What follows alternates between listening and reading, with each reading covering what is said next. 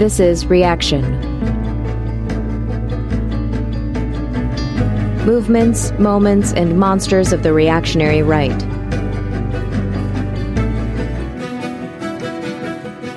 Episode 6 Terror on Screen, Part 1 Introduction. On September 12, 2001, Warner Brothers announced that it would be indefinitely postponing the October 5th release of its upcoming movie Collateral Damage.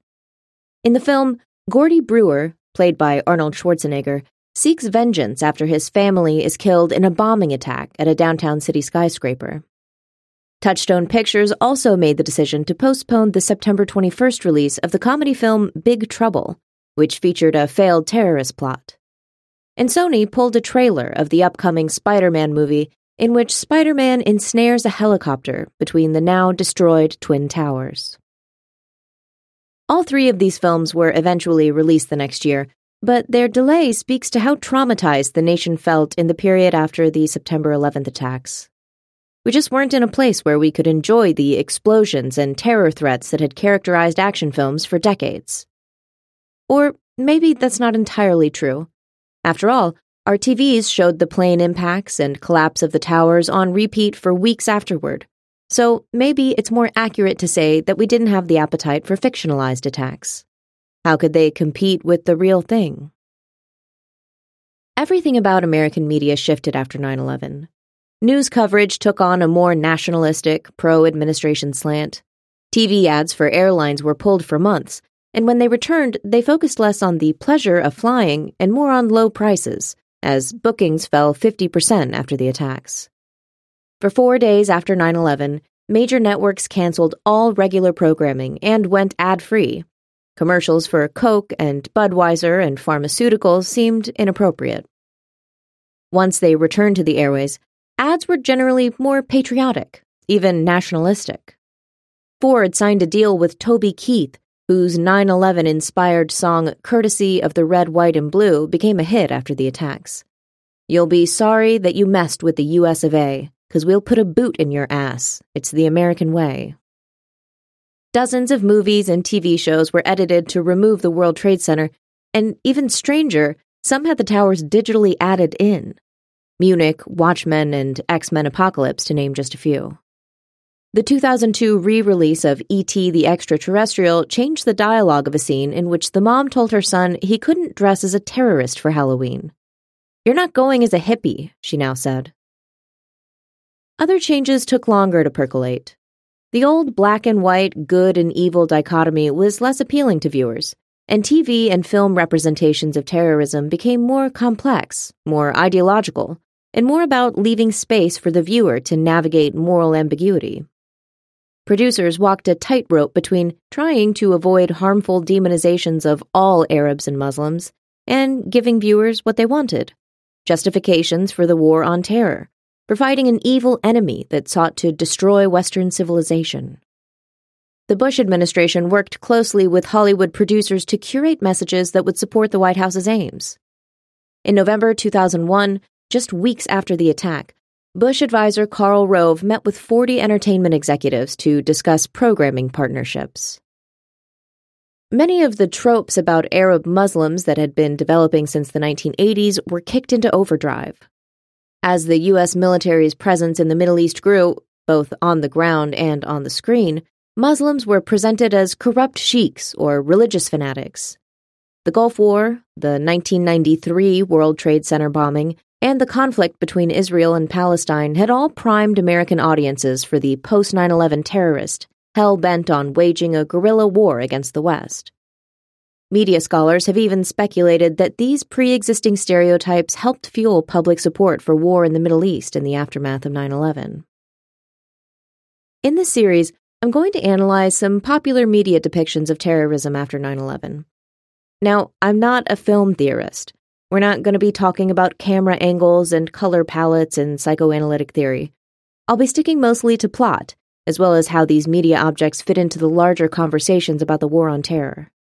I've broken these analyses into three categories the government agent fighting domestic terrorism, the traumatized civilian, and the boots on the ground in the Middle East. There are probably hundreds of post 9 11 films and TV shows dealing with terrorism, so narrowing it down was tough, but I've tried to pick a few themes that cover a range of tropes and to capture some similarities as well. The first episode examines a U.S. counterterrorism agent battling not only terrorists, but the constraints of the very entities he works for. 24's Jack Bauer doesn't play by the rules, and thank God for that. No one else could really get the job done. The second episode will focus on civilian trauma after 9 11, with Reign Over Me and Extremely Loud and Incredibly Close.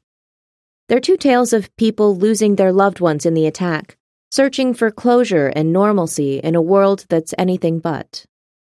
Finally, the third episode looks at the experience of U.S. forces on the ground in the Middle East. In the 2012 film Zero Dark Thirty, a CIA analyst hunts down public enemy number one, Osama bin Laden. We'll compare it with the biographical film American Sniper, which follows the story of the deadliest marksman in U.S. history, Chris Kyle. Both films demonstrate the ways Hollywood has papered over the controversies of the War on Terror and lionized American forces. At the center of these stories is the assumption that terrorism is so uniquely threatening and dangerous that any actions can be justified. Rules can and must be broken. Tough guys, and they are almost always guys, have a responsibility to do whatever is necessary to protect their families or the general public, and sometimes both. There's no room for weakness or second guessing or even thinking things through all the way. What's needed is action, now, before it's too late. In her book, The Terror Dream, journalist and author Susan Faludi lays out some of the surprising ways that gender shaped our 9 11 response. Women writers like Susan Sontag and Barbara Kingsolver were crucified for their relatively mild criticisms of U.S. imperialism. A few shreds of historical awareness might help us understand what has just happened and what may continue to happen, wrote Susan Sontag in The New Yorker. Rod Dreher responded in The New York Post I wanted to walk barefoot on broken glass across the Brooklyn Bridge, up to that despicable woman's apartment, grab her by the neck, drag her down to ground zero, and force her to say that to the firefighters. A response that seems a bit hysterical, if you ask me. The New Republic compared Susan Sontag to Osama bin Laden and Saddam Hussein, an ally of evil. Susan Sontag will occupy the ninth circle of hell, declared former New York Mayor Ed Koch. When Barbara Kingsolver argued that it was our civic duty to learn honest truths from wrongful deaths in the Los Angeles Times, the backlash was severe. A reader wrote to the Times that Kingsolver's essay was nothing less than an act of terror and pure sedition. In the San Francisco Chronicle, she wrote, Patriotism seems to be falling to whoever claims it loudest, and we're left struggling to find a definition in a clamor of reaction. It occurs to me that my patriotic duty is to recapture my flag from the men now waving it in the name of jingoism and censorship. Shortly after, the Wall Street Journal published an op ed lambasting Kingsolver alongside a cartoon of a woman with wild hair on a soapbox wearing an I Heart Osama t shirt. Readers shipped copies of Kingsolver's novels back to her with notes like, I don't want this trash in my house. Rinse and repeat for writers Arundhati Roy, Naomi Klein, and many others. 9 11 was the death of feminism, critics claimed. No place for feminist victims in post 9 11 America, read a headline in the Houston Chronicle. Aggressive machismo was the only antidote to the vulnerability we were forced to face. We had grown comfortable and weak in our 20th century decadence. The new millennium would be the age of the manly man. Enough of this feminizing garbage. That's what got us here in the first place. As Peggy Noonan, former Reagan speechwriter and current NBC contributor, wrote in the Wall Street Journal, from the ashes of September 11th arise the manly virtues. In a New York Times op ed just six weeks after the attack, Patricia Leigh Brown wrote admiringly of the return of manly men. They are the knights in shining fire helmets. They are the welders, policemen, and businessmen with can do attitudes who are unafraid to tackle armed hijackers, even if it means bringing down an airplane. The operative word is men brawny, heroic, manly men. She even directly framed this masculinity as a media object. In contrast to past eras of touchy feeliness, Alan Alda, and the vaguely feminized, rakish man child of the 1990s, Leonardo DiCaprio, the notion of physical prowess in the service of patriotic duty is firmly back on the pedestal. The article also quotes conservative gender critic Camille Paglia. I can't help noticing how robustly, dreamily masculine the faces of the firefighters are. These are working class men, stoical, patriotic. They're not on Prozac or questioning their gender. But Faludi argues that this narrative of masculine heroism took a serious toll on the very first responders the media was swooning over. The inconvenient truth in the aftermath of 9 11 was the grand scale of failures that directly led to the mismanagement of on the ground response. When the 9 11 Commission tried to investigate what led to the deaths of 343 firefighters, city officials protested the very idea of an inquiry. Such an investigation would dishonor the heroes. Witnesses, and even firefighters who survived the events, reported that the command structure had failed, the radios didn't work, no one heard the evacuation order. In the eight years since the 1993 World Trade Center bombing, the FDNY top brass had done little to learn from the past and prepare for future attacks. Mayor Michael Bloomberg wrote a letter to the 9 11 Commission stating, We know for a fact that many firefighters continued their rescue work despite hearing maydays and evacuation orders and knowing the South Tower had fallen. But many of the firefighters who were at the towers reported never hearing the evacuation order at all. Rudy Giuliani, who was the mayor of New York City at the time of the attacks, showed his hand that myth making was the true urgency of the day. Rather than giving us a story of men, uniformed men, fleeing while civilians were left behind, which would have been devastating to the morale of this country, we got a story of heroism, and we got a story of pride, and we got a story of support that helped us get through. But who exactly gave us that story? The firefighters who were under equipped and under trained for the attack? Who now have lifelong ailments caused by the debris at Ground Zero? Who continue to be overworked and underpaid for the dangerous work they do? Did they suffer and die to give us a comforting narrative of masculine heroism? Or did political figures and media commentators craft that narrative because it sells? Because it makes us and them feel better?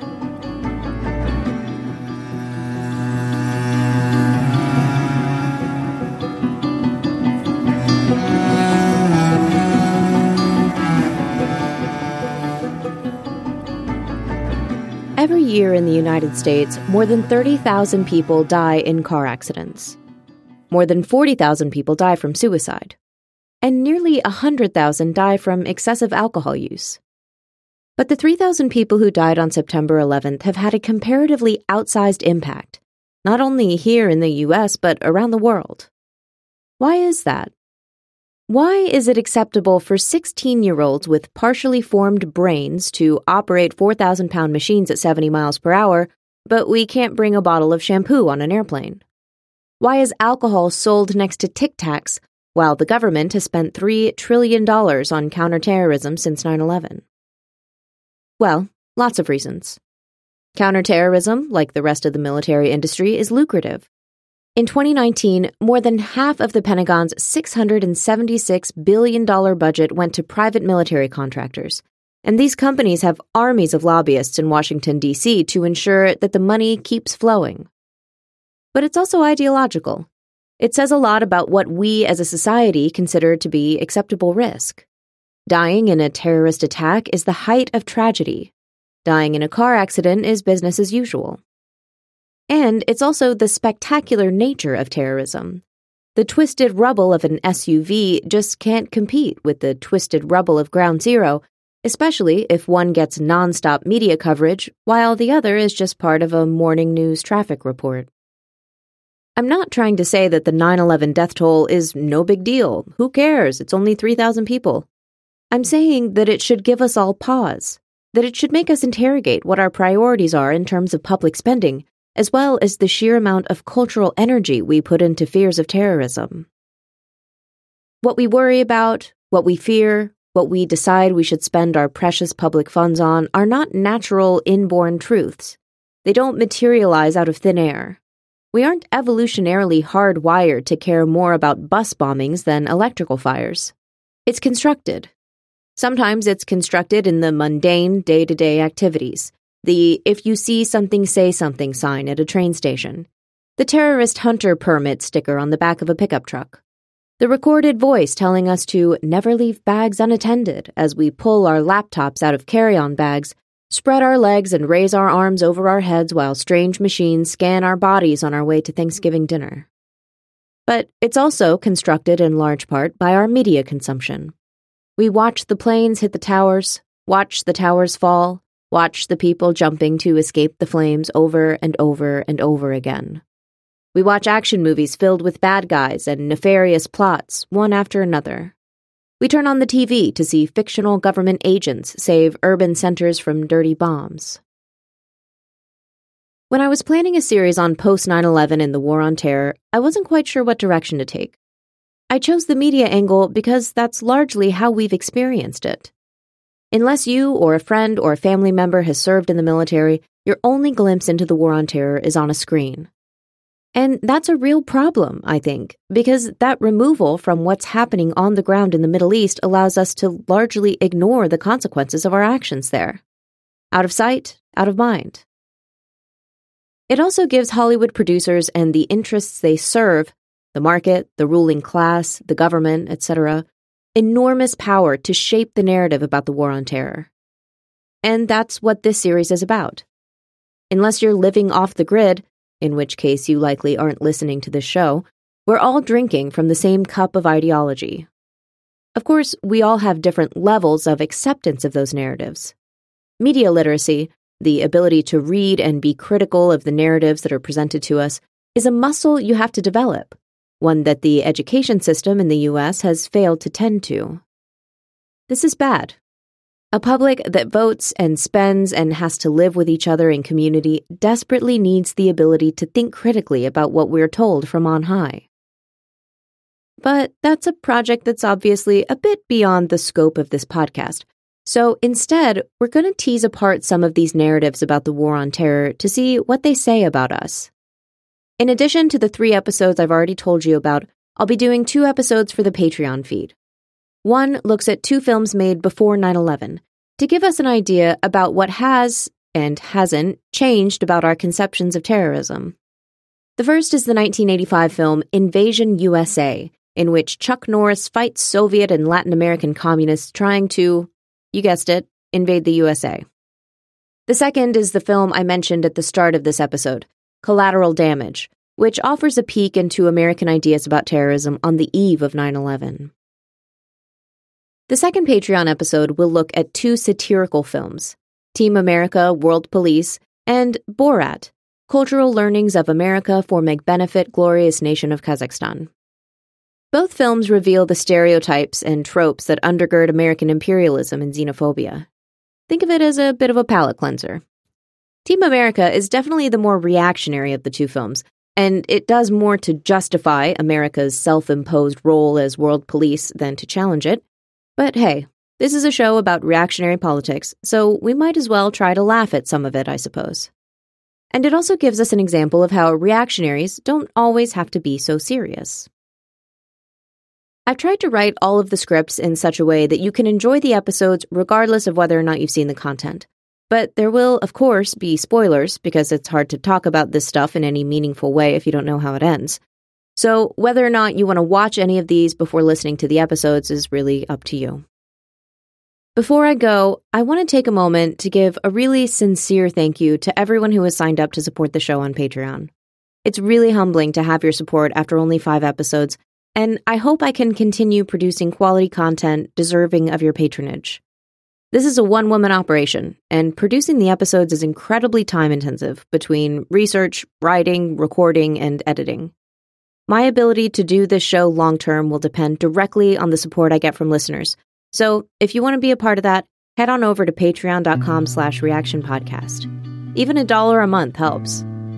And if you want to help in a way that doesn't cost a thing, tell a friend about the show. Preferably a rich one.